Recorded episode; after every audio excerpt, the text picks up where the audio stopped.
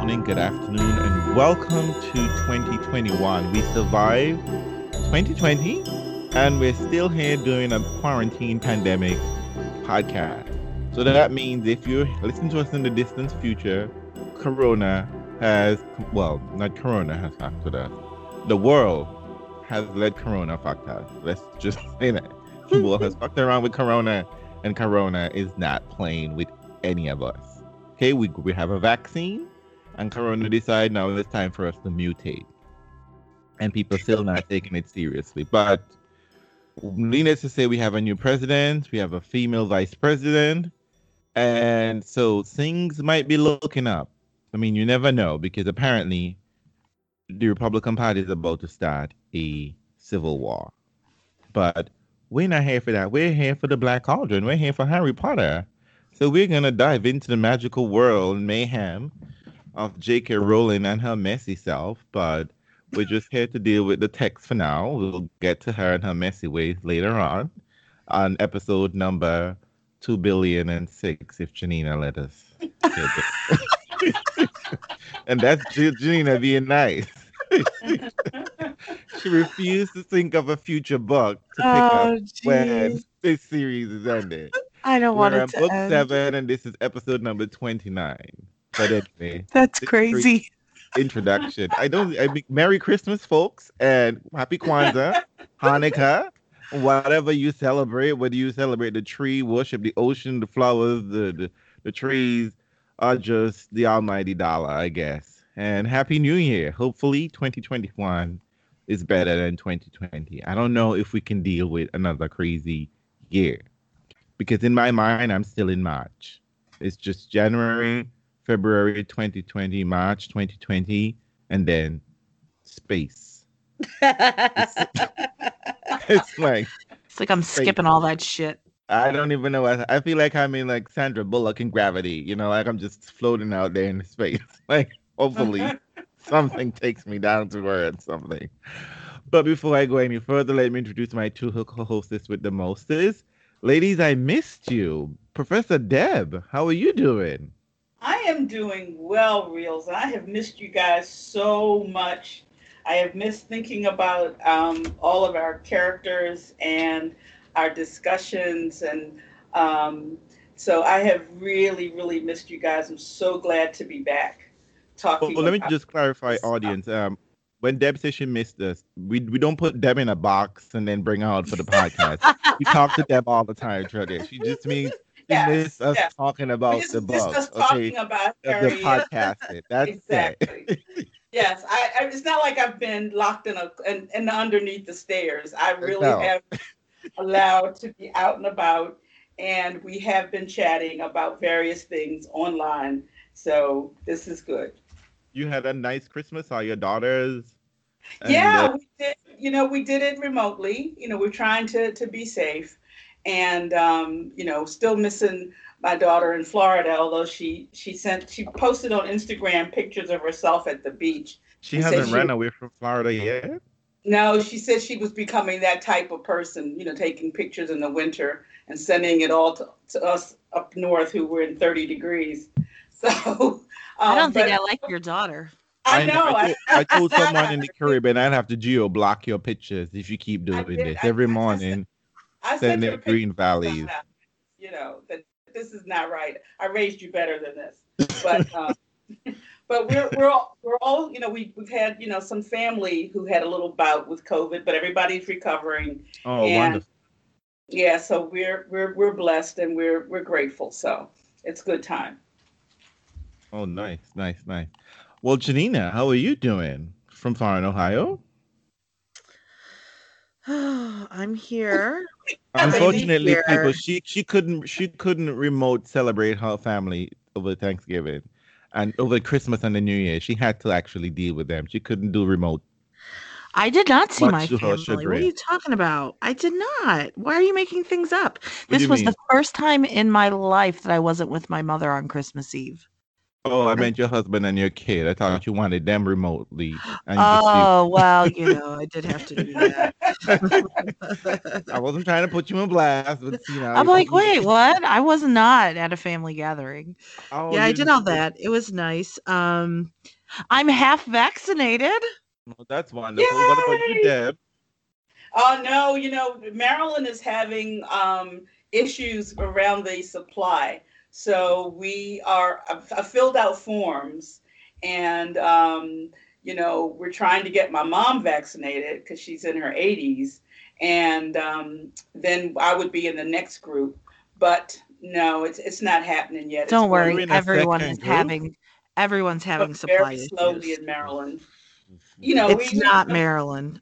No, I know. it's, it's not Maryland. I know, I know, I know. It's ridiculous. New York is having a hot mess, and you know it, it, it's so ridiculous because they made such a show in, in showing giving the first person the vaccine, mm-hmm, and yeah. then it just seemed like if you know, like when you know you take a photo op and then everything just chaos. You just someone is holding up the props in the background to make it look like if you know everything is perfect, and as soon as the picture's taken, just chaos and madness descend.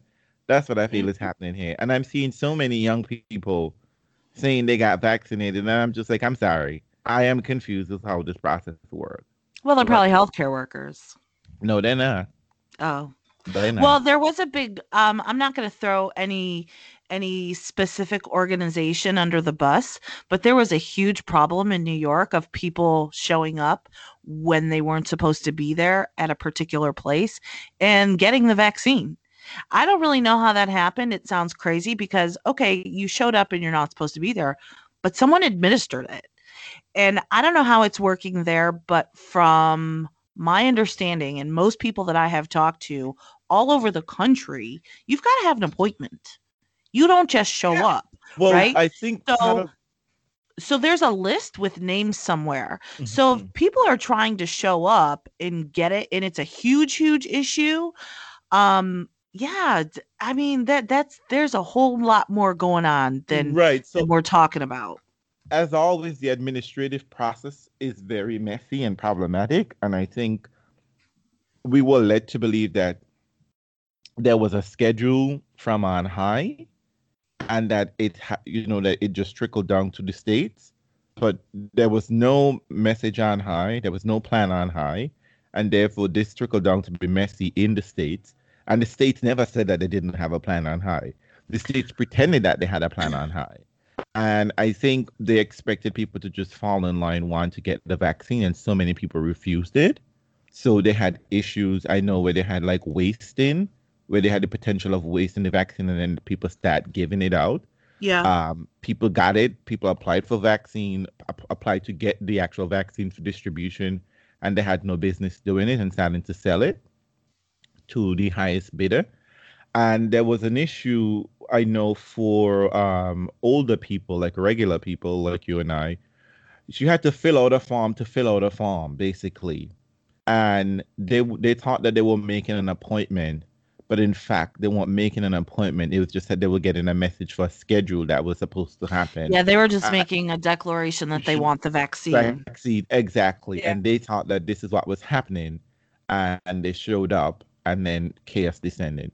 Um, so well, I get all that, but what I don't understand is how it actually got administered to them. That's where the breakdown is for me. Right. Because I, there I, is I, a list with names on it of who's supposed to be there at a certain time. I'm certain of that. And all these other people showing up and you don't have them on a eh, that's just it's yeah something's going on there i don't know but i get my second dose so we're recording this on january 24th i will get my second dose february first, and I feel like I cannot fucking wait. Yeah, I can't wait. Awesome. That's I can't wait. The crazy thing is that they had to shut down a lot of vaccination centers here in New York. Well, I'm glad you have them because. No, def- no, because I don't, don't have it. Yeah, I don't this is why I'm. Just, and, and honestly, I feel bad even if it's offered to me at this point. I'm like, nah, yeah, I gotta give it to people who are much more vulnerable than me. You just have to. See, I'm not quite in that boat. I, I mean, I mean, you're in a different position. Your job requires you to have it, right? You literally come in contact with people who got corona, and, people, and you live in a place where not only should you be vaccinated against corona, you should be vaccinated against a lot of things. Don't know if they have a CBD people vaccine yet, but you need hey. something, a bubble. uh, I don't know. You need a change of address, well, something. You know, I mean, before but, we go, let, let's do it. Let's go down the COVID hole because I. I can appreciate. when you don't talk as a group. I know, right? That's you gotta say. I can appreciate that we need to vaccinate our older population and that we need to take care of them. I get that. I don't understand why we have put the younger people who are doing the majority of the spread at the bottom of the barrel. I don't get it. I mean, solve the problem at hand because that is the problem. We don't have this under control, or just fucking shut everything down because we don't have this under control. Because listen, 80 year olds in nursing homes, they're not going to restaurants, they're not going to bars, they're not doing those things. So vaccinate the people who are responsible for the greatest amount of spread. I mean, I think that that's one way to go at it. But I think in New York City, I mean, the in, old people you know older folks interact with younger folks at such a high level anyway. But not right now. Not um, right now. These people listen I, I, mean here for me i know st- my patients if they leave their nursing facility and i don't know of anyone that's not like this um, locally. If they leave and they come to my office for an appointment when they get back they got to quarantine for 14 days regardless because they left the facility. They are not interacting with people around here they're not. They have been completely cut off and secluded. It's really sad. It's really, really sad. Well, so other than in the people, you're making a fair point. You're making in the people point. who who they are interacting with, as far as staff, they're being constantly tested. The staff in nursing homes, they're being tested two, three times a week. So it just I don't know. I just I'm I'm conflicted. Like I get it. We need to protect these people. We need to get them vaccinated, but I I don't know if I agree with the overall plan. And I'm going to tell y'all. For me, it fucking sucked. I got sick. Be ready for it. But get the damn vaccine. Yeah, but I've I've heard, you know, like a friend of mine got it. She's in DC and um, she didn't have any any effects. So I mean, it, just, I guess it it's different it's, for everyone. It really yeah, is. Like everyone, I've never. I have people who won't get flu shots because they swear they get the flu. Yeah. Um, I, I, have. I'm never, like, but you, you live to tell the tale, though. Had a sore arm from a flu shot. So I mean, I just think everybody. Everybody reacts different. different. But I had it was so weird. I have never felt like that in my entire life. But I mean, I don't say that to scare people clearly I did it. I'm here. I'm fine. It lasted a few days and then I, w- I got it on a Monday. By Friday, I was good to go. And it felt like nothing had ever happened. But it was weird. it was really yeah. weird. Yeah. So, you know, so but I, I hear what you're saying. I hear what you're saying about people who are more likely to do the spread. Um, I think probably um, it should have been people in nursing homes who are in facilities um, because that seemed to be like wildfire. Yeah. But I think the next level, as opposed to doing it just by age, would have been people who were out and about and more likely to spread.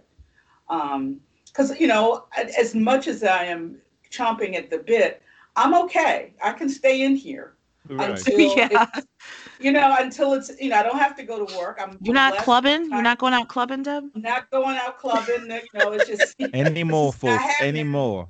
Anymore. I have pictures, okay? DM me for the Deb. Deb is a club kid. Don't let no, us. I'm just sitting in the house watching Bridgerton on a loop. That's all I'm doing. So, you know, Live. That, that sounds much more appealing. I can do that for a couple more months until it's more ubiquitous and I'm I'm good. But um, I understand. Um, you know, we, we I think they're going by they're using a metric, which is by more optics as well, as opposed to you know. Yeah, I think it's a lot of optics. But yeah. it also, but it, but it, but but I think they have been the more vulnerable population, and I think what they are not doing, which other places have been silently doing, perhaps, is that other places have let old people die. Basically. Yeah. yeah. So I think well, that's, that's, one of the reasons why they're being rushed. Early and remember that was one of the recommend that was one of the Fox News recommendations early, was that um, you know people were they were one foot in the grave anyway. So yeah. why were we trying to act like that was something that we needed to be worried about? So, you know, that really got a that that got a lot of people. There were a lot of people living dealing with that as a reasonable policy. Mm-hmm. So, but I think, as Janina said, the optics were pretty bad.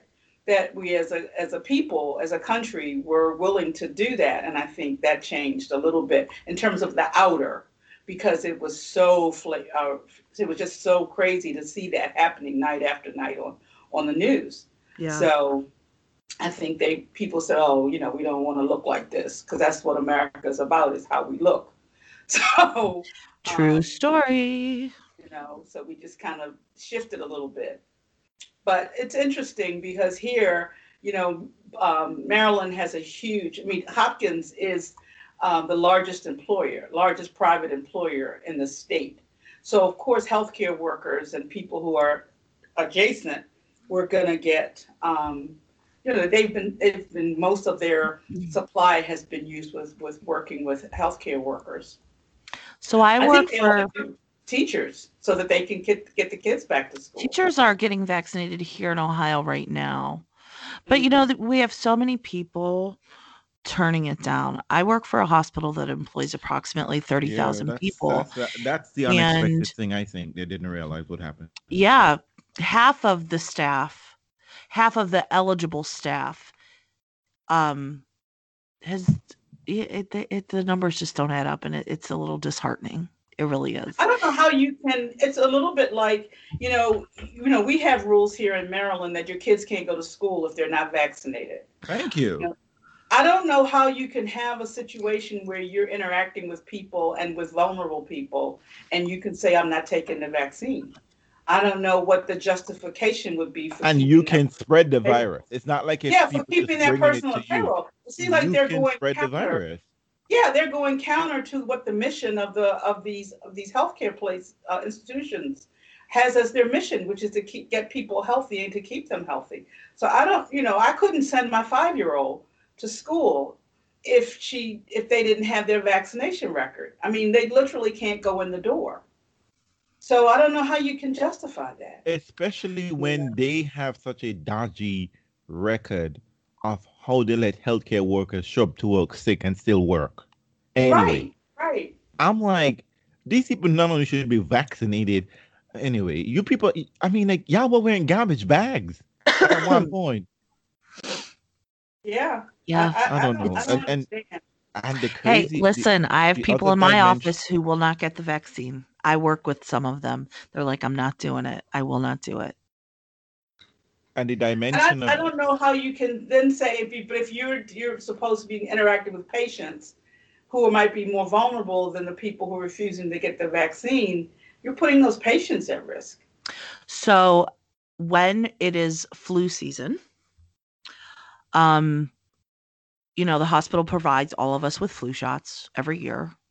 Um, mm-hmm. If if you can come up with a reason to not get one, and people do, then the trade off is throughout flu season you have to wear a mask. That's the only thing. I they they don't they can't force you to do it. You know, they say this is what we want you to do, this is why we want you to do it, but if for religious reasons or allergy reasons or shit, if if you're a vegan and they don't have access to the egg free flu dose, you don't have to get it. So there's lots of ways around it, but then they say you have to wear a mask all day, every day during flu season. Well, that's not a big deal anymore. And it's a whole nother issue that we're not even seeing any flu right now. Why? Because we're all wearing masks. But um thank you. you know, thank it's you. just it's just this whole dynamic. And I I don't know, you said Deb that you can't take your kids to school if they're not vaccinated. Like here in Ohio, they tell you that but it's actually not true but if but people don't know the rules like you can't keep a kid out of public school because they're not vaccinated here. But people don't know that. Mm-hmm. they don't yeah, realize can, that. they can, so they can hear. They can send the kid home.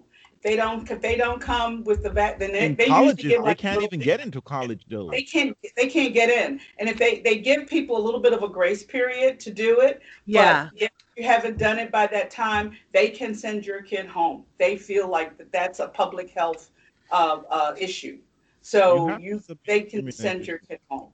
Yeah, it says you also there's have just... to submit immunization record for college. Yeah, that's what I mean. Yeah, you, you do. You do.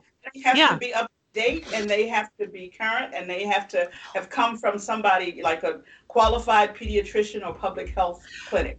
And I have patients all the time at that college age level who weren't vaccinated properly as children. And you know what? You want to go to school, you come get those vaccines you had we had to show i don't know if they still do it when when i remember when more so when my oldest went to famu i had to dig up her vaccination record yeah oh no and, this and, and, if she needed a booster shot for something i had to get that done before they right. let her on campus come come this time of year when kids are applying for schools and getting acceptance letters and stuff when it's that time of year there's a flurry of them coming in my office looking oh, for oh, yeah. their immunization records looking or they're getting titers drawn which which means that they're getting a blood test to see if they have antibodies or not so that if we can't find their records you know there are blood tests to right. do to see if you can um if you have had it or not so that happens a lot and then you've got them you know coming to get get boosters or first first time vaccinations because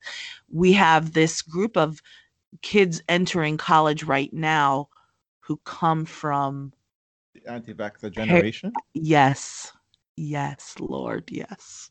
Okay, let's talk about Harry Potter. Okay. All right. All right. you got a lot to edit out, Janina. I'm not editing any of that. no, I, and and also people just to know that you know, um, I wasn't joking. Corona has mutated, and it's now in the Caribbean, the new strain, and some of these countries, it's almost like a domino effect. The governments are acting out the same way. So the World Health Organization told St. Vincent the Grenadines, you have community spread St. Vincent said that said to them, no, we have clusters. You have 110,000, 20,000 people population. Every day you're getting at least 30 to 50 new cases. That ain't a cluster, boo. It ain't a cluster. It's spreading. Don't know how you were doing math. Don't know how else you because if it's a cluster, you can just shut down a cluster, can't you? It's a specific area. That's a cluster. Mm-hmm. But if every day you are getting, if every day, every week you're getting like two, three hundred new cases, community spread. And you're on an island, okay? No one's going anywhere. So there is a finite amount of people that is going to get this virus. It's not like in America where you can go all over the place. It's just a small space. So I don't imagine, like I said, we can't fix Corona one place and not fix it the other place. So I don't know. And plus, you know, there's going to be the, the other mess and madness is the amount of fake drugs and vaccination that people are going to be out here peddling to make some money. In the, you know, capitalism doesn't shut down for a pandemic, but here we are. So anyway, back to Harry Potter. So where we are. So we are at the trio uh, back together again.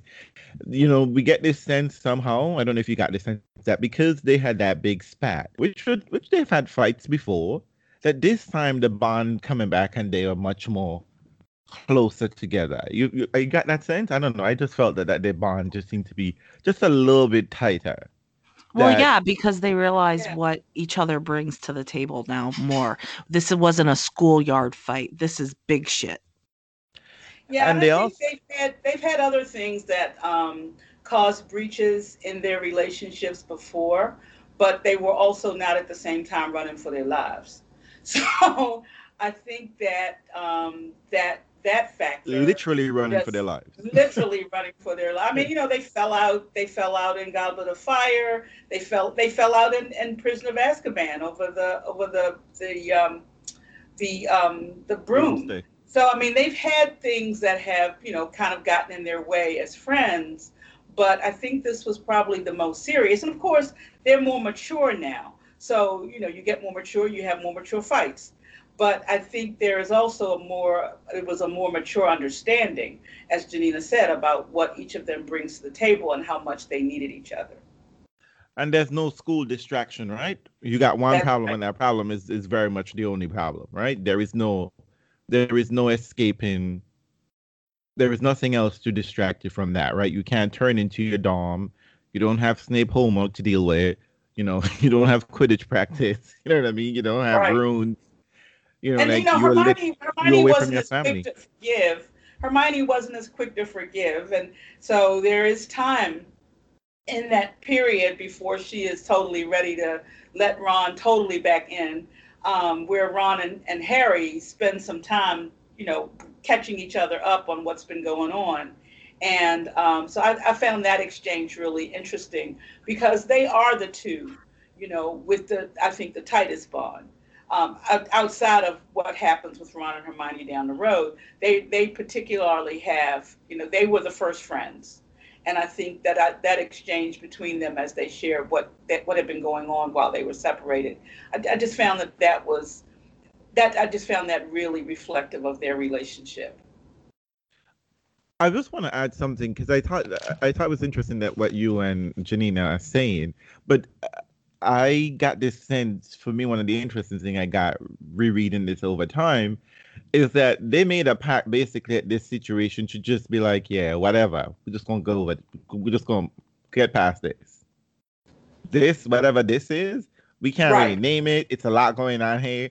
No, m- moving on. Next, next. That this whole scene, that you know, this whole issue about whatever was going on when Hermione was just like, and you know who was like right there in our throats and all of this shit. It's just like girl, that man almost touched you.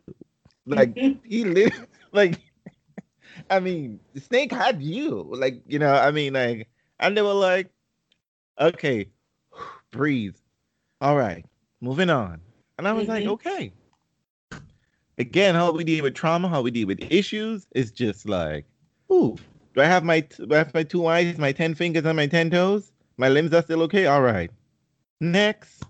And which I think is a very human response, which is why we have so much unaddressed trauma, not just in this book, but everywhere. Because I do think that there is that, you know, somebody called it um, talking about inauguration day. It was like the relief you get when you were almost in a car accident. and you know, you, know, you were almost killed in a car accident. oh, I'm so glad that didn't happen right and that's all you can think about and you you know you just really don't deal with the fact you know that you have been traumatized by this. You're just like jesus i'm so glad i just got you know we got through that you know the somebody i'm alive. i am alive. I am alive. They ran through the stop sign. We missed each other by inches and but i'm alive. And whew, I'm, I'm gonna just catch them breathe deeply and then i'm gonna keep on driving but you know that may come back and you know that may affect how you drive for a while. I mean i know it did me. I had somebody blind you know hit me on the side running through a stop a stop sign. And i still can't stop stopping at that corner. You know even though i, I when i'm usually i have the right of way i still stop. And that's been 20 years. So, you know, I, I think that's a very human response. We got past him. He, he almost killed us, but we're just to keep on like, okay, we, we made it. But it does affect you in, in other ways. I, I think I, I why I mentioned this and, and we would see how this plays on so much later on is that this book deals with, as we keep saying, a tremendous amount of trauma, not just in the frequency, but in the but not in just in the quantity, but in the quality as well that people are dealing with real, real big, heavy things. That if we take this, if we just, even if we just take the magic out, which so often magic isn't even really an integral part of the situation, right? Magic just seems to be floating in the background in the ether. Like their problem isn't magical. How they try to solve some of these problems might require magic, but their problems are not magical. Their problems are human problems right? Right. They're they're real right. problems that we we who don't have magic, you know, if you want to say appliances and all those things are magical, but we don't have magic per se as, as, as you know in this sort of like an existential gravity defying, you know, logic defying thing, um, existing. And how so even when they have this space, right? Even in this place and time where there's no one around, you know, they're by themselves they can finally look at each other. And typically, they don't really look at each other in any way. I mean, at least she doesn't really describe them really taking themselves into stock. And when they do, it is done under malicious guise because of what the, the, the, the locket was doing, right? The locket was making them look at each other in ways they had never done without its influence. Right? They mm-hmm. just considered each other just like, hey, it's Hermione, it's Ron. It's just that, you know, you know, just like it's like how you never well, I don't think any of us experiences it's like you don't miss a part of your body until it's missing, right? It's just there. You don't feel your arm any different than you feel your legs, you know, unless it's in pain or in some sort of trauma. So I just thought this was rather interesting that, you know, this would have been a perfect time for these students to have to deal with and hash and deal with these things. And even and, and it's something we never get at all in the book. And there's been they've been through a lot, like a lot, a lot of shit. And it's gonna even we're gonna even see it much more compounded in our next scene where we're going when we go to Xenophilius Lovegood. Um, the children decide, I say children, but young adults decide that Hermione's like they get another harebrained eye and they're going on a field trip because they decide the the Hermione upon receiving the book, she took the book from Bathilda Bagshot, she's getting more information in the room, and we're talking about the Deathly Hallows, etc. And she decided to go see Xenophilius Lovegood because he's the only person around um, who they've ever heard made any mention of such a thing. And I mean, granted that you know Hermione seemed to be steeped in magic, magical history, and it's something she was unaware of completely until so they go to Xenophilius Lovegood. And I just want to point out here that here again we see how those who are knowledgeable in the magical world are intelligent and like are seen as kind of kooky. Again, we have Bathilda Bagshot, we have Xenophilius Lovegood, we have Luna, we have Dumbledore, we have Voldemort. Like, you know, people who seek knowledge in the magical world gets a bad rap. You know, Granted, you know, Xenophilius level is on a different level plane, but we don't even know because we don't even have real magical reference. I feel say, like that man's a nutter. I mean, I I mean, I don't know, and I think his, his his is not because he's seeking knowledge. It is the way he uses the knowledge that he gets, right. and the Crumple, interpretations. What is it? Crumple horned? What? No, but, but, I mean, but, but, what I'm talking about, um, but Harry's but I mean, you're right. I mean, he's supposed to be a nutter. We are supposed to get that. I mean, no people who are smart and nutters. That, that that's not unusual in the regular world, right? That mm-hmm. smart idiots. But I mean, uh, kooky people. But it, it's it's um, he is. I guess. Well, we don't see people like we often see intelligent people. Intelligent people are often portrayed as being I don't know, like they don't really fit into magical because almost as if magical life is pastoral, if that makes some kind of sense. But you know, I, I hear what you're saying, Reels, and I think that that's true to a large degree. I mean, think about Snape. Snape is obviously um, an extremely talented who has really um, pursued his his subject in terms of potions and um, and dark magic. So we see him. I mean, you could add his name to the list as well. But then you you know you got McGonagall and you know that she has that she's brilliant.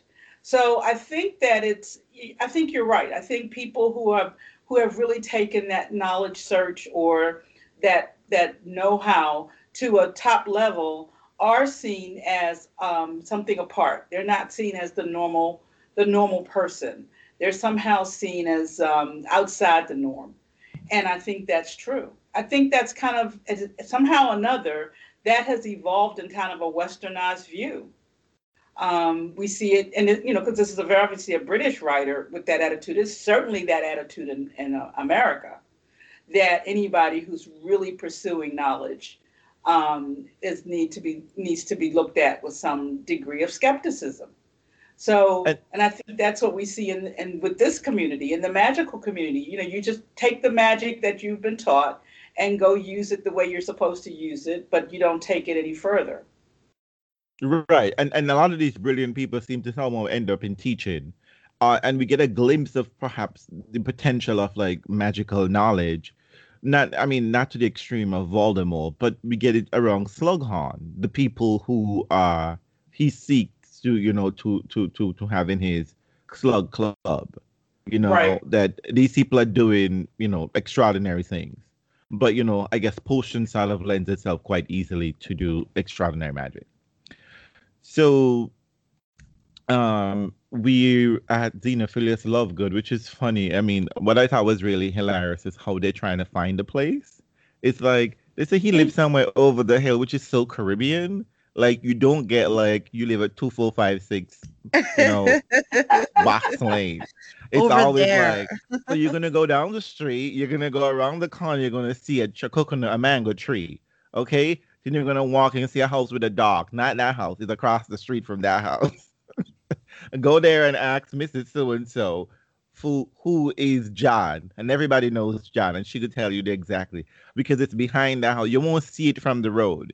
Someone has to point it out to you to go find John, and it's just like, okay, all right, I got it, and this is how they found us. I mean, and it's like, but but you know it's interesting because just before they did that, I thought it was a uh, really special revelation that Ron did not go back to the Burrow when he was separated from them. They assumed that he had gone back into the bosom of his family, that he was somehow, you know, uh, that he, when he deserted them, he was mm. somehow, I think Hermione said, you were back there for Christmas and all of this. And he was, then he finally said, I was not at the bureau, at the Burrow. And he says, nobody would have appreciated me coming back saying I had walked out on you. Um, and that they would have judged him he knew that they, even though his mother did not want them to go off and do that, if he had come back having left them alone and to fend, you know, in their mind, to fend for themselves, there would have been some judgment on on him. And so he he does go to he went to Bill's and Bill wasn't happy about what he had done. But you know, an older brother is a little different from your parents. And, and the next to last, yes yeah, the first yeah. and the next to last. exactly. And a little bit different from, you know, he said, What do you think Ginny would have thought? You know, and it, it I thought that was really interesting that he knew that what he had and he said, well, he says earlier, as, as soon as he did it, he knew he was wrong, but he couldn't find he couldn't find his way back to them yet. But um I thought that was a really interesting reveal that no, I was not home in my in my family's um, safe house. I was somewhere else because that was not going to be emotionally the best place for me to be. But it's it's. I thought it was. You know, I keep coming back to Mrs. Weasley. Like, girl, you could not protect these people. Like, I don't know why you expected them to stay at home. They had to run, even if the ministry wasn't sacked, right? Like, somebody would have. They would have been coming for these people, you know, particularly since they had mandated that everyone had to go back to school. But right. I thought it was um it, was um, funny. I, you're saying that. I, I think one of the things is that everyone, I think from the outside, everyone expected Ron to be the guide. So whatever it is that they're doing, because Ron is the only one who is allegedly competent in the magical world. But we realize throughout the book that magical children are not really in magical worlds. They're usually home in the house. When they're not at school, they're in the house particularly since magic is off limit to, to them outside of school.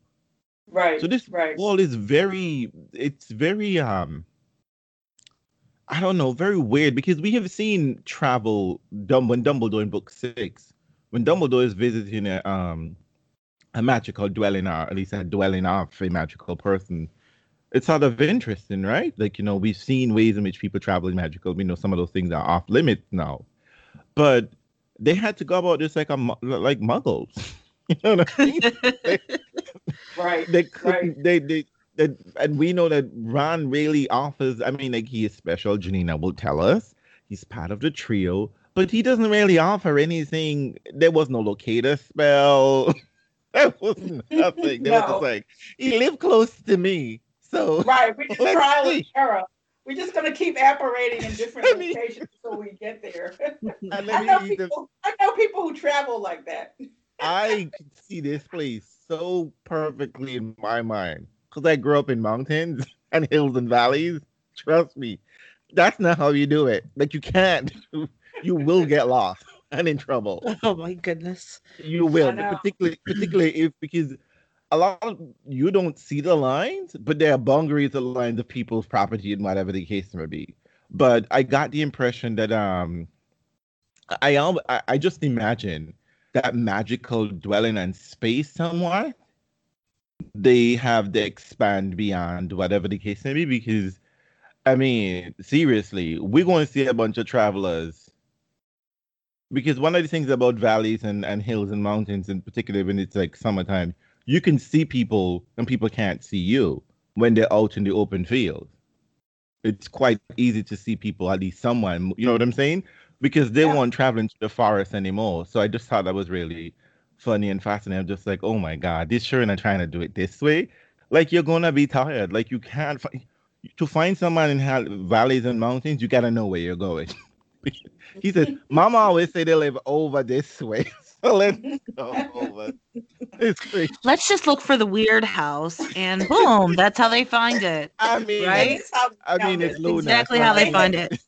That is how they find it. I mean, till we get there, that was one of the things that I wasn't surprised at. That somehow with all the stuff we knew from Luna, I was been like, when you see Luna Luna house, you would definitely know it's Luna's house. Like yeah, there will be no questions sure. about it.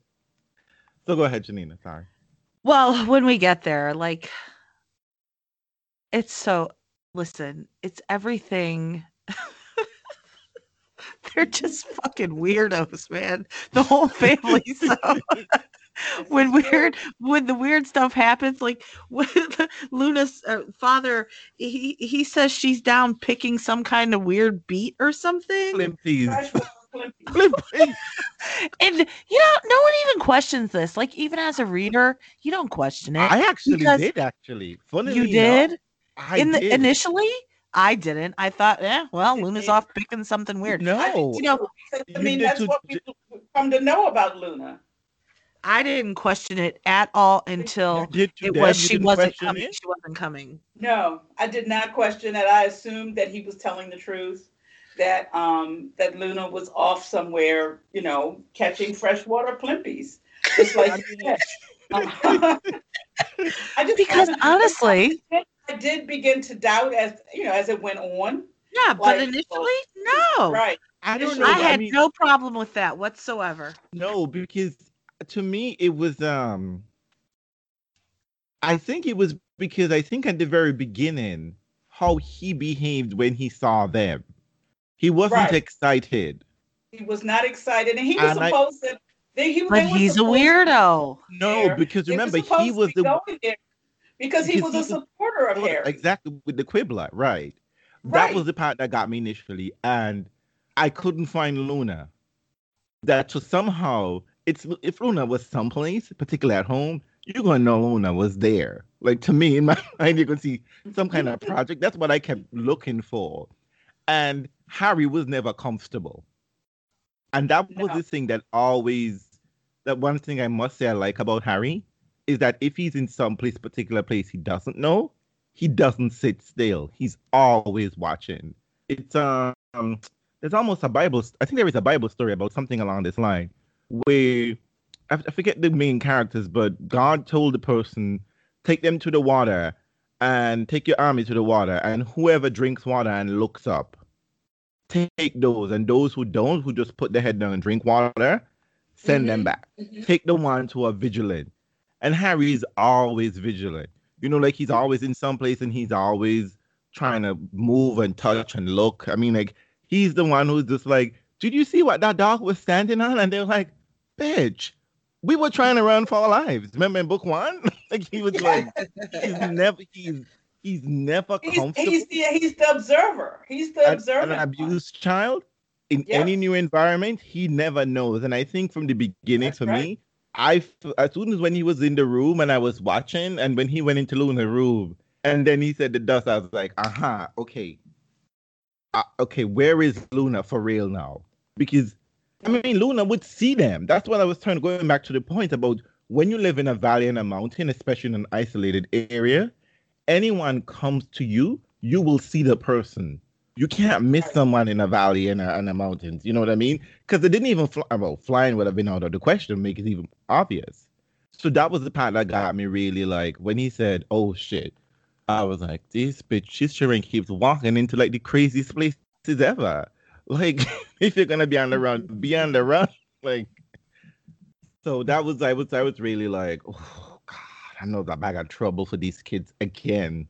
I mean, my heart yeah. was really beaten, but you know, I didn't anticipate what he did, but I think that be after the initial like, oh no, Luna's down picking, you know, trying to catch freshwater plimpies, but as the within another page or so, I was thinking, oh, this is not right. Mm-hmm. You know, he's not, you know, he's not telling the complete truth about what's going on here. Um, and and I agree with you. I mean, Harry's looking out the window. Harry's looking all around. He is he's definitely not easy at not, not at ease with where they are, and um, so you see that. And and then of course after he goes supposedly to make the tea, and Hermione is like, you know, he's such a hypocrite. or, or Hermione, you know, he's telling people to support you, and he's acting like he doesn't want to help, and so I mean, right. He creates an atmosphere of distrust soon after they arrive. But it's so crazy that those. But you see, but you know, it's one of these things. I mean, like it's one of Harry's qualities that I have to say. You know, like you know, it's just when you're in when people are in certain kind of environment, you know, growing up, like you know, those children just go in and just plop down on this man furniture and they're like making themselves kind of comfortable peeping out. You know what I mean? It's just like like these are dangerous, crazy times. You know what I mean? And it's like they're like Ron's like, you got something to eat? I'm hungry. You know that kind of vibe. Well, you know, they but walking in, they didn't have any reason to think that he wasn't an ally. Right. So right. I get I I understand the little bit of comfort level. And we have to remember that they've been so removed from society for so long. On some level, they're probably just happy to be around someone else, especially someone who's supposed to be an ally. Right. I mean, at, at some point, Ron had even said, it won't be like Godric's Hollow. Lovegood's on your side. The Quibbler's mm-hmm. been for you all along. It keeps telling everyone they've got to help you. So I think they were somewhat, they were they initially when they got there they thought they were in a place where they were where someone would be receptive but it doesn't take long before they start to feel like this is not right he's not right. responding he didn't act like he was glad to see because at first he's like i'm not sure it's a good thing for you to come in here so he was really kind of putting up some barriers and then they they really did pick up his vibe and mm-hmm. um but i think that it was reasonable in their minds that he would have been more open to them but he doesn't it doesn't last long. They quickly pick up that oh this is not right. He's not. Right. He's oh, like, oh. You oh. I, I, I, I, I could see why they easily would have bought into that, right? Because they have been outside for the longest while. But for me, I was just saying that, you know, for me as a reader, I was like, mm, Xenophilius, you're acting kind of shady now. Yeah, and, yeah, he was. He was shady. But this, but you know, there's an integral as we go on. This let's not get sidetracked. By this scene puts basically one of the most pivotal things. Um, here a story within a story, mm-hmm. and I love these stories. By the way. Oh, I, I love the, the tale of, of the three brothers. Oh my gosh! And I know we we trashed the movie a lot, but they did that. that was the best part. That was the best part. They did that, they did really that well. Was. They did that perfectly. I love the animation. I love the way they told the story. I love hearing it through Hermione's reading. I just thought everything about that was was perfect. Um, the, the, the way they did that concept, the the fade in and out into one thing to the other, and in the Caribbean we have a um a lot of these stories that sort of explains why things are the way they are kind of stories. I know there's probably like a you know fable. There's probably a specific word like you know why um you know like these objects exist or why certain things are the way they are. So there's a mm-hmm. lot of those that are like you know why the sky is so high. You know like why yeah. cockroaches yeah. and and um chickens are not friends. You know all those kind of like crazy stories so this was right up my alley, and I was like, oh wow, because this was something we had never ever seen before, right? We'd never seen storytelling, and you know, we'd seen, we'd heard about the I think the closest we came to that was basically the the, the Chamber of Secrets. Right. right. Right. That was like the closest mm-hmm. thing, but mm-hmm. we had no real. People were quick to dispel the story, and you know, here was somebody who was taking it seriously, right? It was Hermione had this old text, which we knew is Dumbledore's book, so we had to give that some sort of credence because his objects are like authentic and you know like just.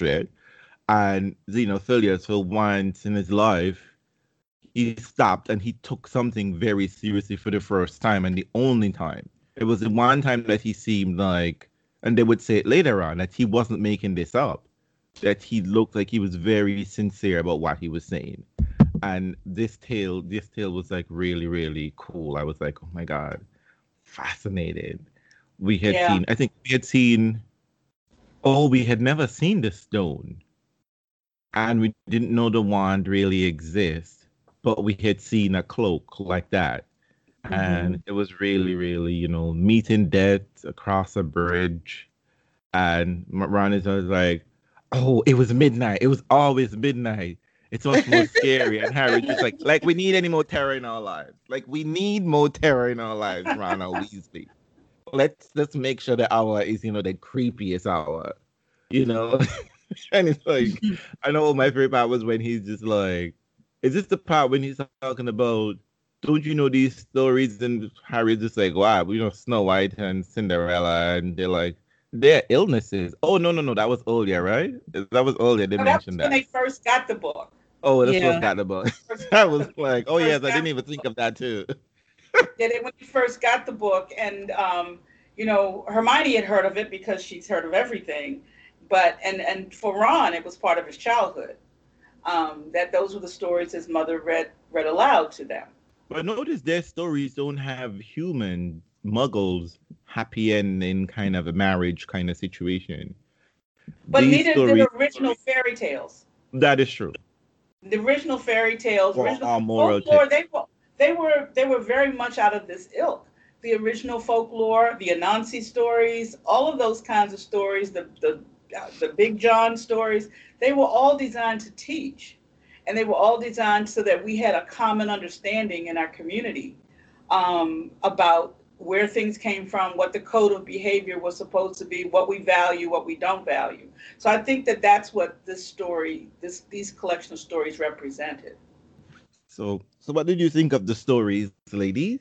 The tale, rather. I liked the stories better after, you know, on, on subsequent reads. Um, even though I knew I was going to learn something and I needed to know it, I didn't. I remember not wanting to do this, like wanting to skip this damn part. I didn't love it first time around. I was like, "Oh, hurry up!" You know. I and I don't know why because we don't know what this stuff is. It is new information. Mm-hmm. So mm-hmm. yeah, I I didn't I remember vividly not wanting to do this part first read through. Um, I would say that for me, I as I said, you know, I loved this part. I thought it was really fascinating, but um it was it, it was the interaction um with death and how what I thought was that you know, that they thought they were gonna get over on death, and death had a brilliant plan. And uh, you know, as always, when it comes to J.K. Rowling, nothing is ever accidentally mentioned. That she wasn't gonna stop the plot and insert a story within a story, especially when we have this tension, right? It's clearly mm-hmm. what's his mm-hmm. name is trying to buy some time. We know subsequently, but this is the story, and it's getting to the heart of what Hermione was really trying to figure out. Because here was where the marking was, right? The marking was in this story, not right. in the other pages. So I right. knew that this had to have been something really fascinating. So I was really, really happy with this. Um, Deb? And you get a lot of information in a very short space of time. Um, it's not like it was something, it was not like pages and pages and pages. The entire story takes up, um, up uh, two and a half pages of the text. And that's including, you know, occasional interruptions from Harry and Ron. So it doesn't, but you get a lot of information about, you know, the cloak of invisibility and then the, the Elder Wand, they don't know that they've seen the Elder Wand, but they have seen it because every time they saw Dumbledore, they saw the Elder Wand. Um, you know what? I just remembered. I think this is why I didn't like it initially because I felt like they went there to ask a question that Xenophilius knew the answer to. And instead of saying, here's your answer, he's like, just read the book. and, and, you know what? That is something that, in general, in my own life, I don't like it. If I ask you a question and I know you have the answer, I want you to give me the damn answer. Don't send me somewhere to figure it out. That's probably why I was so annoyed with it. Um, my father used to tell us when we were younger, Daddy, how to spell a word? Go in the dictionary. What am I looking for? I can't spell it though. You would figure that's how you would love to smell it now. If you go but look for the word in the dictionary. I think it's way they understood it better than if he had just answered it. Absolutely they did, but that's just my own, you know, eh, not wanting to wait.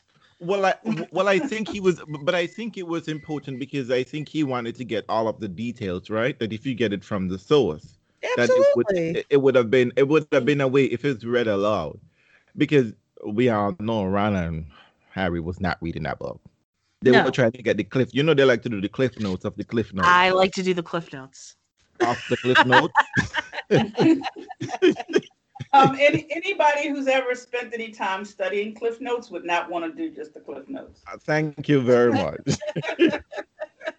it took us a long time to add cliff notes to our library because there were so many things that were vital to understanding books that were left out. I mean, that's part of that's why people call something the cliff notes as opposed to the whole text. But um, I think that in this case, it was so important to have that kind of detail for them to understand what they were talking about. And it says, um, you know, Hermione, even Hermione, who is the detail woman, says, but there's no mention of the words Deathly Hallows in the story. Well, of course not this, that, that is a children's tale told to amuse rather than instruct. Those of us who understand these matters, however, recognize that the ancient story refers to three objects or hollow, hallows, which, if united, will make the possessor master of death. So, but and I and I think I disagree with him in a, to a little bit because there are no such things as stories that are just meant to amuse. They are they are also meant to instruct. And I think this was a case of a story that was meant to amuse and and instruct. So, you know, and I got what, why he said that, but mm-hmm. no, this story was definitely had a dual purpose in terms of when parents shared it with their children. I, I don't know if this is biblical or whether this is um something I just constantly heard growing up. It almost became like scripture. Those who have ears to hear shall hear. So yes, I think it's one of those things. It's in the Bible. Okay, good. Mm-hmm. Give me Jesus. But I think it's one of those situations here with stories like this. I think that's kind of what he is pointing to. That a lot of times we tell these stories and we sort of like miss the, the, the nuance of the story because the story was dealing with. I think what we are going to take away from it, which Ron took away immediately, it's the hallows, right? You can get these things and the master of that. And as we know, you know, quite using, you know, our understanding of something of what we want it to be isn't what it is. You know, we we're going to think that, you know, like being master of that means that you're going to be some control over it or like you have the power. We always insert ourselves as being the um what you gonna call it as as the ruler, you know, as we are always going to be in control of situations, but quite often it's not that way at all. As you know, much to Voldemort's chagrin, he's going to find out.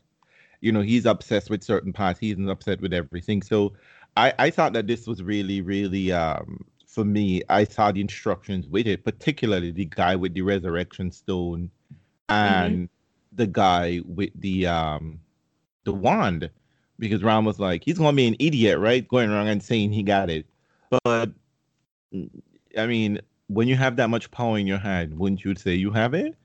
I mean, even Voldemort was was was looking for this. He made it. He made his desire known very early on. since the fourth book, right? That he was looking for something.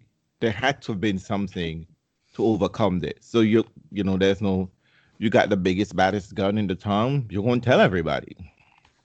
You're gonna walk around with that arrogance, cocky weight. So I really, I have to, like I said, I really like the story. I thought this was really fun. Good yeah, I did too. And, and I thought though that um, you know it, it's kind of fit all of the the fairy tale tropes in terms of the three brothers and in terms of the youngest brother um, being the being one the smart had, one, right? Three of the pigs. you know, right, and he's the, the one with the most Chinese sense. brothers. I think it was something similar. Yeah, I mean, there's that's that's kind of a trope in storytelling. Um, the one the, the one who is paid the least amount of attention is the one who has the greatest knowledge um, the first, you know, the last shall be first and the first shall be last. I mean, right. That's biblical. So, I mean, there were so many areas. Um, also, the whole idea that people um, think that there's something worse than death, and then the story trope shows um, that there there are things that you could have something an existence that would be worse than death. So, I mean, all of those are kind of standard folklore, fairy tale tropes, mm-hmm. and um, they but I, but I think the storytelling in itself, the way the story unveils, um, was just really well done. Well, and it also it all of that is true, and I agree with all of that. I just want to add, I love how at the end of it, and Harry and Ron and Hermione all say what they want, what they would want, that yes, it's all different. Yes, yes. yes. I it's love that. It's fascinating. And I think that um, it's interesting because they have this back and forth about whether these things could actually exist. Now, the, the, the trio know that the cloak exists because mm-hmm. they, they're like, the cloak is in this room. So we won't even. we, we, we won't he, even. He, he's like, he's like, if, if, if there was such a cloak, don't you think the possessor would be rich beyond, you know, belief? And they're like, mm. yeah, no, maybe not, huh? but why? But that, but that's that's the thing I don't understand. But why? You know, it. But it's it's one of those things where I thought was really fascinating that here we had we had exclusive knowledge of an object, right? Of the the mm-hmm. cloak, and they imagined the cloak was going to be this magical thing that we were going to take and go into a bank and just walk into a bank and be invisible and just take money. But the cloak doesn't lift heavy objects. Okay, the cloak right. just covers right. you. You know what I mean? That we understood how this application that it, you have to be a smart possessor. And we had seen that the, the cloak wasn't exclusively um, hidden. That matter, I could see the cloak. Um, the cloak doesn't make you um, translucent. You're a solid person, a solid thing nonetheless. Um, but it doesn't move when when when command, right? The cloak is there to protect the wearer, are those who it's covered by. So it was very funny how I thought that was really interesting how, you know, Xenophilius had one way in which he's thinking, just like, that ain't how it works, boo. And with that, I was just like, oh, maybe that's not how anything works then. That surely that these other objects could exist. To me, the stone was a little bit iffy, but I figured the wand could easily have existed. Though I didn't understand how an unbeatable wand really works. Because to me, it all depends on the user, right? As mm-hmm. opposed to just like uh, autumn, like you know, you said it and forget it kind of thing. just like spells, like. But hey, it's J.K. Well, Rowling. She's not yeah. good at world building. But the you know the cloak is the cloak, and right. um, but I think that the one you know the thing that that Harry would said that he would have liked to have had was the stone. So I thought, well, you really didn't get the um, the moral of the story, my son. But, um, exactly. But, but um, so I, I, did think that that was that was pretty interesting. And then as they, you know, um, as as um, Xenophilius goes and he's going to cook and he's going to do this, that, and the other.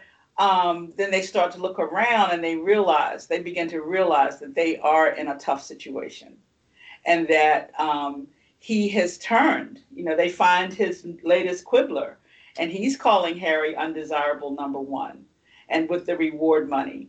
So you know, it's it's really interesting that it you know it takes a while they've gotten through the story, they've done all of this, and then they realize that um, they're, they're he's keeping them there for a reason. It's not it's just setup. to. It's a setup. Yeah, it's a setup that he that he is doing. There are no. But, you know, he, he thinks, it's, he thinks it's legit. He thinks he has a reason. He thinks because they took Luna, you know, he, he that you know that's that's the one person he has. The one cannot, thing, he basically. He cannot lose her.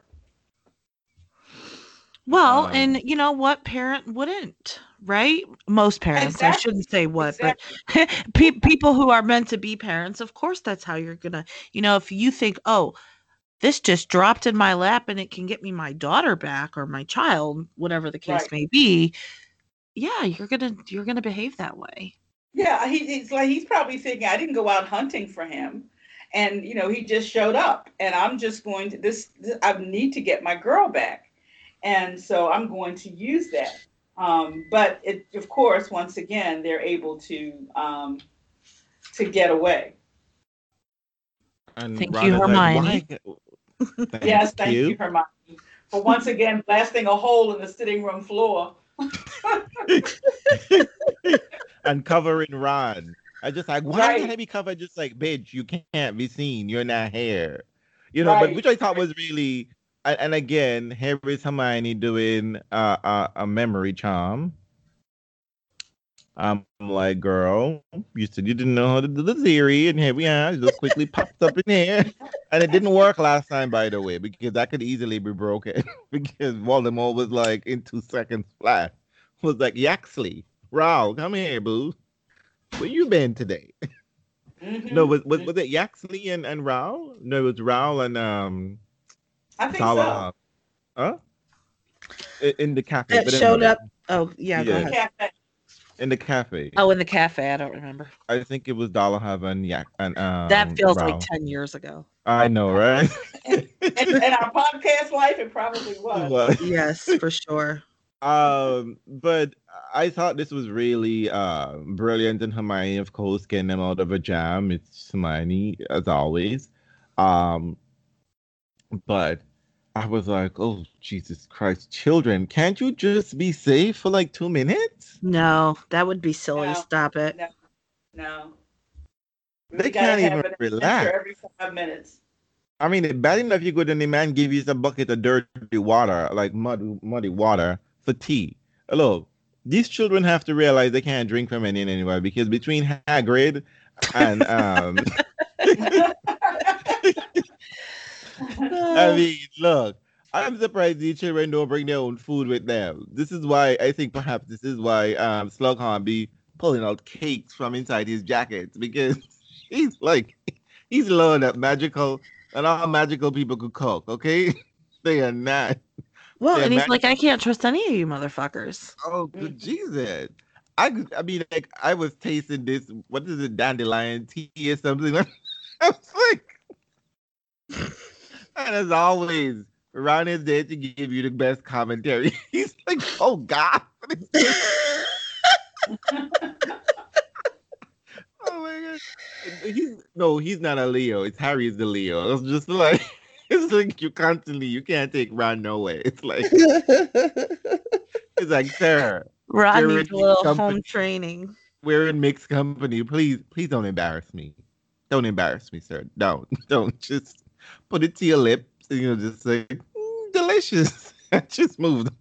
but you know, the one, thing, the one thing that was so fascinating was after they got away and they're having this whole this whole discussion. Um, about it, you know, Hermione is the person who refuses to accept the premises of the story. You know, she really she feels like the tale of the three brothers is a story, a story about how humans are frightened of death. If surviving was as simple as hiding under the invisibility cloak, we'd have everything we need already. I don't know. We could do with an unbeatable wand, said Harry. And there's no such thing, Harry. You said there have been loads of wands, the death stick and whatever they they were called. I mean, Hermione is part of a magical world, but for some reason, she for this particular group of items, she likes science. Yeah, right now we're just no, no. This doesn't. This she's really using her. It's only her. Um, the human reason is the only thing she's allowing to get through. Mm-hmm. And she every argument that they make for why these things can be, you know, could be out there in the world somewhere, she's rejecting it, even to the point of um, when they when when Harry reminds her about the Peverells. Um, and she's like, no, they, their line has died out, and um, you know this whole thing. And then we realize that there's a connection between the Peverells and um, the Gaunts.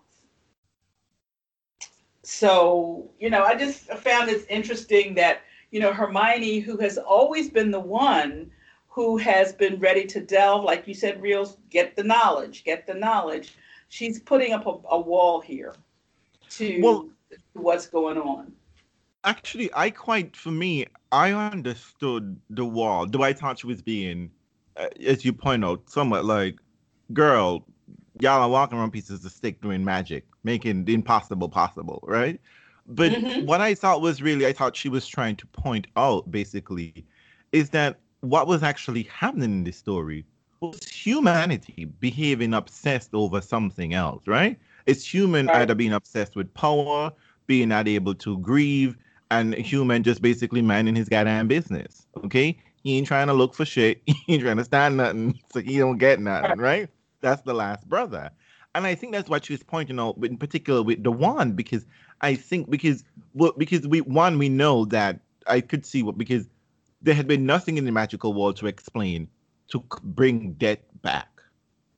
Right? right. Nothing. There was a ghost right. kind of thing which yeah, Dumbledore says that there's which wasn't really possible. There was the painting and whatever the case may be, which was kind of strange that you know magic people were sort of like there seem to be people obsessed with death in a somewhat way when you can have access to your past to to, to dead relatives, right? Mm-hmm. The paintings, the paintings were not stuck in a time. The paintings were living, breathing contemporaries, right? I mean, Dumbledore was accessing knowledge from all of the previous headmasters and whatever the case may be, there were rules and regulations too. You know what I mean? That death in the magical world wasn't necessarily goodbye. You right. know what I mean? I mean you, you had you had nearly headless Nick. Nearly headless Nick. You know, you had all of those things. So I was kind of surprised that you know that people, but I guess people wanted. Um, I could understand not wanting to die, but the the wanting people to see dead um, lost relatives I didn't I don't always quite understand that obsession when the magical world had so clearly shown us that you can access these people in somewhat ways. Um, but I think she was right that you know once you're dead, you're dead, because mm-hmm. the, the the archway had somewhat sort of like proved that, right? Lupin pulled him back into the you cannot cross that barrier because right. once you cross that barrier, that barrier you cannot come back. So I understood exactly. that part, and and the, the the stick well, we would eventually see that it's basically that most of these things are about clever wizards, right? People who are just arrogant and you know obsessed with war and that sort of thing. So I think being I don't know how her parents were, but because she was able to access the news, unlike Harry, you know, like she can access the news regularly instead of surreptitiously. She mm-hmm. understood how humans and how people obsessed with power it, and and the same patterns that exist in the magical in the human human world exist in the magical world, right? Obsessed with power, wanting to get it, you know, trying to stage a coup, whatever the case may be. So I can I can understand her saying, you know, like it really wasn't the stick that's happening here. It's people and it's men, you know, basically. You know, they're going on about their stick being the biggest, baddest stick. So I I I, I give her that bit of understood why she was like, this wasn't it. And also, more important, I think she eventually says, this ain't the plan, Boo. Dumbledore was very clear, very, right. very, very clear as to what it is we're doing. Because, uh, like she's pointing out, you know, I'm just like, because it's true. It's just like, because I was saying, even if you have this thing, you still need the Horcruxes, right? You, you still need to destroy those things because the man isn't dying unless those things are gone and being obsessed with you know this vainglory, you know, trying to get a stone, bringing back dead, you know, that just seemed to be um distraction. And I kind of want us to hold on to that word as distraction because I think it comes into play in the end. where We would see when it becomes it's only at the end that you can access those people, right? Because right, right. the the, and, the, and the, brothers the access, the access to people that way, it's really not on your terms. You know, True. I mean, if, if it had been up to Harry, he would have had his parent. He would he he didn't get to te- to to say when his parents would come back to him. He didn't get to do that. I mean, his parents came to him in the graveyard. Um, I mean, he did, he. It's not like he could just say, you know, I want to I want to interact with them. So there were the yes, you you were you had some access to people who were gone, but it was never on your own terms. You know, if you you had there were limitations to what the portraits could do, right? Right. Had, I mean, we we we've already discussed that. You have to be there. Yeah. So well, there's limitations. I mean, you know, we Harry never has access to the people that he truly wants access to when right. he wants access to them. Exactly. He doesn't have he he never again gets access to Sirius. Never. The one person he would want access to more than anything. Yeah. Dumb, but Dumbledore kind of comes to him. Dumbledore well, no, but but I mean, like when he is when he is asked for Dumbledore with the mirror, and you know in the dead you know like it's all like all the questions he subsequently had later on when he found out about Dumbledore was a human flesh person and had to live someplace. The school couldn't have been where he grew up. He had questions and you know he didn't have any answers. But also in this moment I think something that struck me that the children the um, Ron and Hermione never understood cannot understand now he doesn't make them to understand now they never really considered how much Harry missed having parents. That Harry is 17 and doesn't know what having parents is like. Right. That, that, that is just a foreign concept to him. And particularly being thrown into a mess that has nothing to do with, well, it has everything to do with him, but nothing. He didn't start anything here. You know what I mean? His parents died for some mean, for some madness and you know, like power struggle. His parents died in a power struggle. And they were like, "What are you gonna do with the stone?" And he was just like, "What else would I do with this stone? But get my parents back." I don't know. I don't know anything even close to remotely like a parent, a parent in any capacity. I mean, every the minute I have something like that, it isn't mine. I mean, I don't think I know as much as he likes Mrs. Weasley. I don't know if he wants to access Mrs. Weasley because Ron already has insecurity about everything regarding his family. So he's gonna be a little bit uneasy in that, you know, because I mean a lot of times he moves away from the family and chills by chills by himself when he when he can. So, you know, I, I don't think they, they fully understood until this very moment that Harry misses his parents and wants a parent that he never basically never knew, has no real memory of these people. And we know that memory that he has of his mother is ain't really his. And it's a fucked up memory to begin with, to be in your mind, to see your right. mother's murder and your attempted murder from the murderer's perspective. That is some crazy shit. And and now he's convinced that the, the stone is in the snitch. Mm-hmm. He's convinced, and he but he can't figure out how to how to get to it. Right. Now he's he's figured out he feels that the stone had actually come by way of Marvolo Gaunt, that um, that it may have you know that it may have been in the ring that um, they got from the Gaunts. Um, so it's fascinating to think about. You know, it, he feels like it's so close, but he can't figure out how to access it. It was right there. It, it was, was, right, right there. there. it yeah, was right there. It's right there. You know, in his mind, it all fits, and he's he's ready to go in hot pursuit of of of it of the wand, so that they can have all three, because they got the cloak. He's convinced that the the stone is in the snitch, and you know, he's to Hermione, she feels like this is going haywire. yeah, she's this like, y'all are all over the place. Refocus, rein it in. Rein, exactly, rein it in rein it in. I feel for them at this point, though. I, I really feel, you know, it's it's like it's one of those things where you see another moment where they're together and how far apart Harry is from them. Mm-hmm. That that that they don't really they have a bond, but they don't they don't you know i mean like i i mean you know to deal with parent to deal with friends i don't know if you've had friends who've experienced loss you know what i mean? Like how do you think you're particularly close to them when they're you know going through that sort of situation? Do you think they think you understand? Do you think you understand what they're going through? And they don't know because they have both of their parents fully whole. I mean hermione is so confident in having parents that she could send them away. She has that option. She can put them away and recall them on her command. you know what I mean? And Harry doesn't even Harry doesn't even have a memory of being pushed in a stroller. Uh, you know, like my favorite shirt, that trinket. The parents died and left him they left him money, but there's nothing the parents want and that just crazy that the parents weren't even prepared to die. There was nothing, they didn't leave a specific memento. I, I don't know, and there was no I guess Dumbledore. Well, uh, actually, you never know because Dumbledore sort of like put his foot down and decide, you know, no, no, no, no, no, no, no, no, no. I am going to take control of all of this. I imagine if Sirius didn't go to jail, he would have been like, "Fuck you, Dumbledore. I'm taking Harry."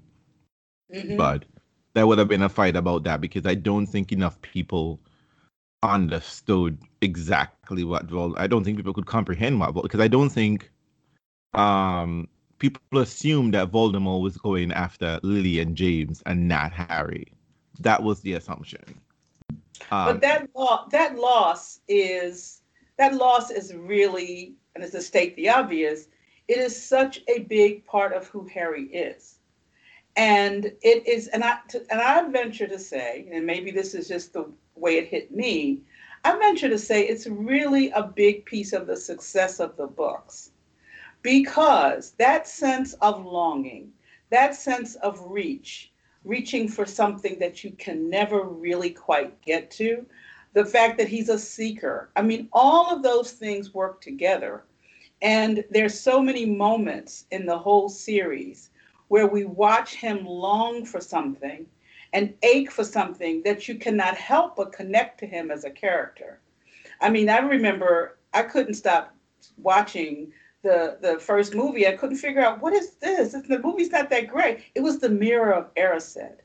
It was that sense of longing, that sense of somebody watching somebody just want something so much that they are not going to be able to have. That is really it makes you connect with them on a human level. And I think that that and it's always just below the surface of Harry. And so when this here we've been through all of this all of these books and all of the things that have happened to him he gets up here we're midway through the last book and it's still as fresh as when he was watching those people in the mirror of Erised. Mm-hmm. Off my soapbox. Well, no, I think you're making. I think you're making. You're making the point really, and I, I think Harry.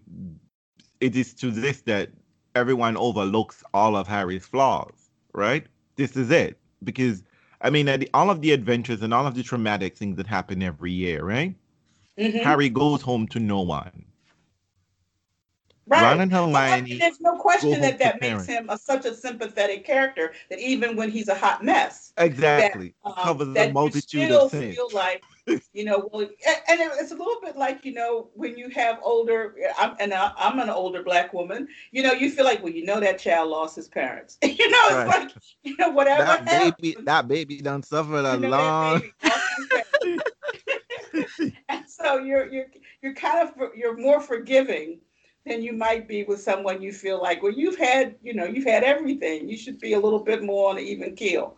But I do think that that's that sense um, is always under the surface with him. And it's so much a part of who he is and the decisions that he makes that it just it is the through line through the whole series. But it, and and to to to to add to that, it goes it, it adds to book six when Vold when Dumbledore that pivotal scene with the Horcruxes, where Dumbledore is trying to say, this is the central point you're not getting, Harry, is that you would go and seek this man. That you are on this path and he is on right. this path to meet each other. That there is just no other way. And honestly, there is just no other way to that the book is done so in such a way that the stories, the events, that there really is no other choice. Because right. of this, because I mean, and Harry doesn't articulate it to this extent, but Voldemort is this so Voldemort has fucked this child's life up, and it's just like at this point, this is beyond anything people shitty things that people do. You know, people do a lot of shitty things as a human being, and you can get over that. Mm-hmm. This isn't something Harry can get over. And I think this point, though he has gotten over a lot of things and he's put a lot of things in the back of his mind and just riding over, you know what I mean? Like, you know, he and Ron and Hermione had a big fight and this drama and whatever the case may be. And he's like, get over that. But this, uh uh no parents can't get over that. I got to deal right. with this man. To the right. point where Harry doesn't even really have a plan, doesn't seek knowledge. It's just a matter of fact you know, I got to deal with this. I got to find, I got, I got to deal with this man. I gotta do something and deal with this situation. And I think it's that way I think Vol um Dumbledore says, you know, it has to be you. You have to be the one to it's only you I can give this task to. He's mm-hmm. gonna look for you. And honestly, no one is as determined as you. Because grown people would have turned back a while ago. Ah, nope, I'm out. Mm-mm, can't. Too much. Can't deal with this shit. Nope. Voldemort almost touched me. He almost grabbed me. Nope, we're not doing this. I'm out. I gotta get out of this country. I mean, people fear the ministry alone. Fenrir Greyback is driving people in terror. You know what I mean? So mm-hmm. I think it's only Harry and the children, they don't have any other motivation but just Harry.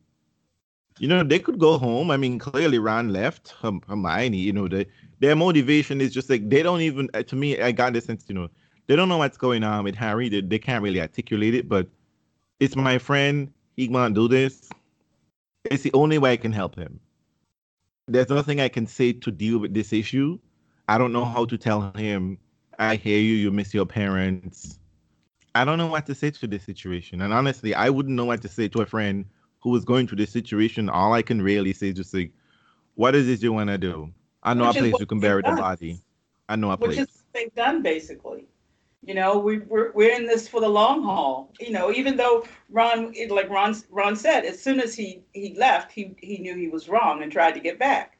So they basically made that commitment to him to, we don't understand all of this stuff. And yes, I thought maybe you had a better plan than you have, but hey, here we are, you know, and um, so this is what they've done. I mean, right after they come, they, they get away from um, uh, the Lovegoods you know, they said Ron becomes the person who kind of goes becomes in charge. Yep. You know, he's the one who is like, okay, we got to. This is what we got to do, and he's the one who keeps talking about, you know, being on the being focused. Like, you know, you said, Janina, Hermione is like, come on, Harry, let's focus, and then Ron is like, okay, well then we got to do X, Y, and Z. Because and, uh, Harry's I mean, like he, he's in a trance, you know. The other moment to say that Harry isn't capable of doing anything at this point, and the book doesn't say this, but this is this is what is this is what I gather. Harry is useless. Not not useless, but he's inoperable at this point. You know what I mean? Like he is down. Okay, like right, machine right. order. He can't because this is and this is what I'm saying about you know it goes back to the, the trauma that is happening. They can't. They're children. You know, at the end of the day, they can't articulate this they don't know how to speak to each other along this line. All they can say is that, friend, I am here. Let's let's do something. You know, mm-hmm. we, we got right. let's let's go forward, you know. And I, I think this is one of the understated um beauty uh good touches about this book. It, mm-hmm. within this whole group of characters and the, the the events that's laid up for them is that bunch of friends. They don't talk to one another about feelings and all that shit. We don't do feelings. We don't do facts sometimes. Only Hermione. But right. you know, I mean, let's like we can do friendship. And my friend need to go beat a bitch down, and I don't know I'm gonna beat this bitch down, but you know, I mean, I'm gonna try to help my friend beat this bitch down. That's all we gotta do.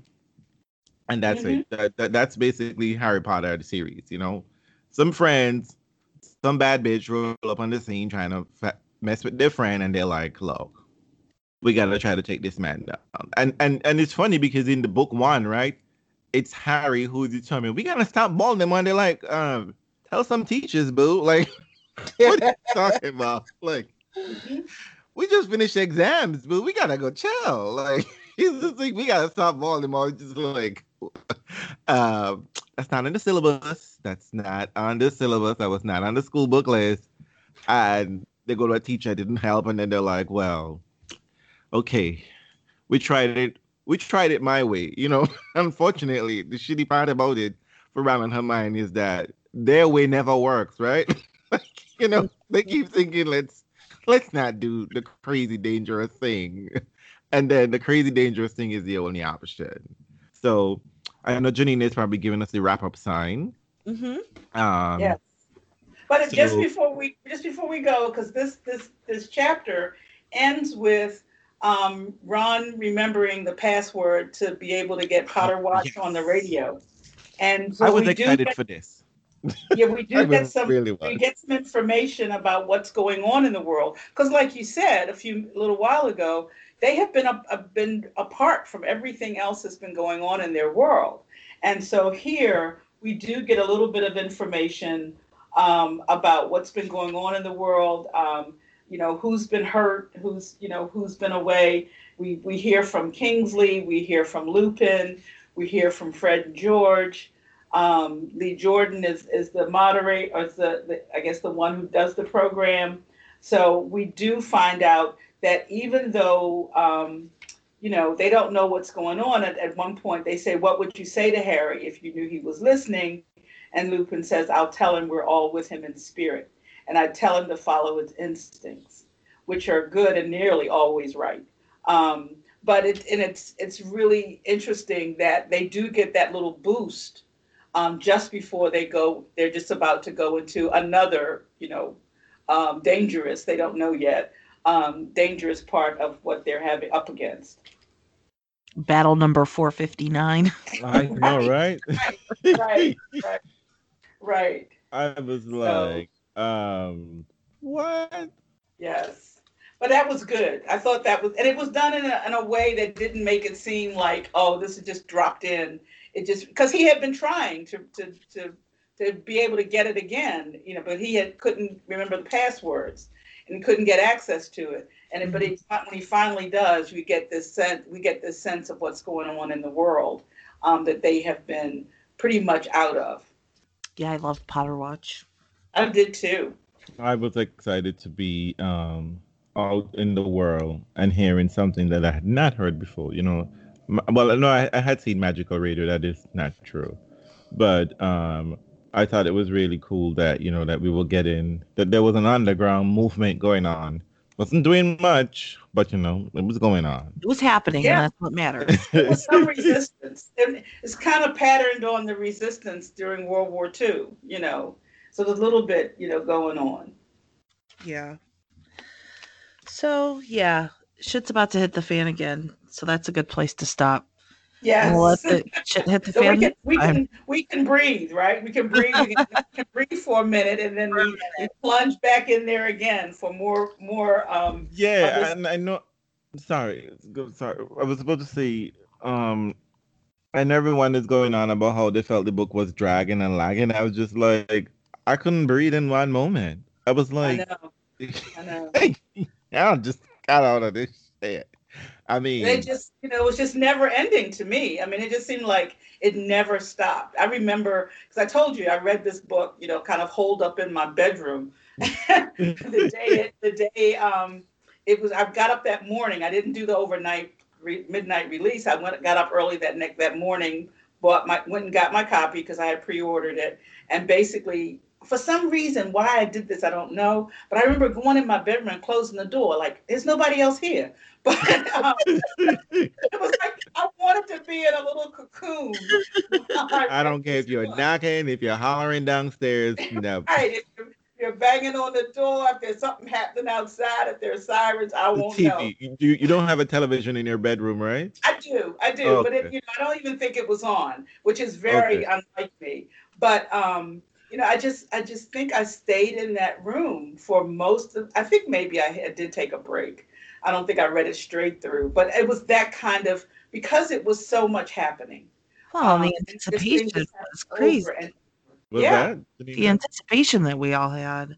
Yeah. Oh, I, I just felt like, you know, just like I was like, oh good Jesus. Like like who I mean, the death um Godric Hollow shook me up. I was like, good Jesus. That man was like, it's just like I was just like, you people bounced off of the dresser? Because let me tell you, I have tried to jump off a dresser before. It is not a stable thing. It is not meant for people to be on top of it. It is meant to hold an elephant standing on top of it, whatever. But people, human beings on it, it's not stable. Mm-mm. It's gonna tip forward, and to jump through a window and trying to disapparate is just like. And by the time we get here, that seems like ten lifetimes ago. I just exactly. like you know, exactly. Xeno, exactly the, the the and then the doe situation and then, you know, right. I was just like the idiot went into the water, and then Xeno, you know, giving me these my spidey senses going off with Lovegood, and I was like, oh my god, like he's gonna die, and then Ron, you, you know, Ron don't give a shit about murder, right? It's just like, good for him, good for him. You know what I mean? True. And it's just like they finally get back and they seem cool, you know, trauma is over, whatever the case may be, and then the idiot open his mouth and be like, the fuck What? I know, like, I know, I know. Like, oh and Ron had told them, he had told them, do not that that's that, that the name had a trace on it. You know, that do not like, use it. The name has a trace on it, but hey, in the heat of the moment, here we are. Yeah, and you know, it's just like Harry got you know instinct, as Deb like to say, but you know, just like when shit hits the fan, Harry, you just stand there like a lame duck all the time. It's Hermione, and it's just like it's just like these people out there not playing. But we'll say that for next week. We will. So we, will. we got. I mean, like I think with the amount of we, episodes we have in the bank, you people might be have been treated to double episode once or twice. um, but uh, maybe you might get this in March this episode. I'm thinking April or May.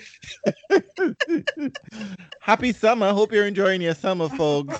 I, mean, I bet we'll still be in quarantine. I mean, I mean, there's no doubt about that. We're going to still be in quarantine. I mean, like, you know, I saw someone. Someone sent me a T-shirt. Gays travel too. I said, no, gays need to stay their ass home. That's where they need to be. Their asses need to stay home. You have a T-shirt like that? You selling those? Right we ain't going. We ain't supposed to be going anywhere. Because no yeah. place taking us unless we're quarantining for two weeks. And what's the sense of a vacation staying in a hotel? You might as well go to go to somebody else's house, go to a friend's house, and be like, "Can I stay here for two stay weeks?" home. Well, if if you want home. a change of environment, go oh. to somebody else's house and be like, "And I chill here for two weeks, and you could chill at mine for two weeks." Do that. I'll rent a hotel down the street. You know. But anyway, folks, we're happy to be back. We're happy with the new administration. Hopefully, these things get better. Hopefully, vaccine. Hopefully, a lot of things are better. We don't expect all problems to be solved, but let's hope we're on a path to solving them, a good path to legitimately and equitably solving them. That's all I can really hope for at this point. So, good day, good night, and together, people, mischief manage. We mangle it all the time. It's what we do. Every we time.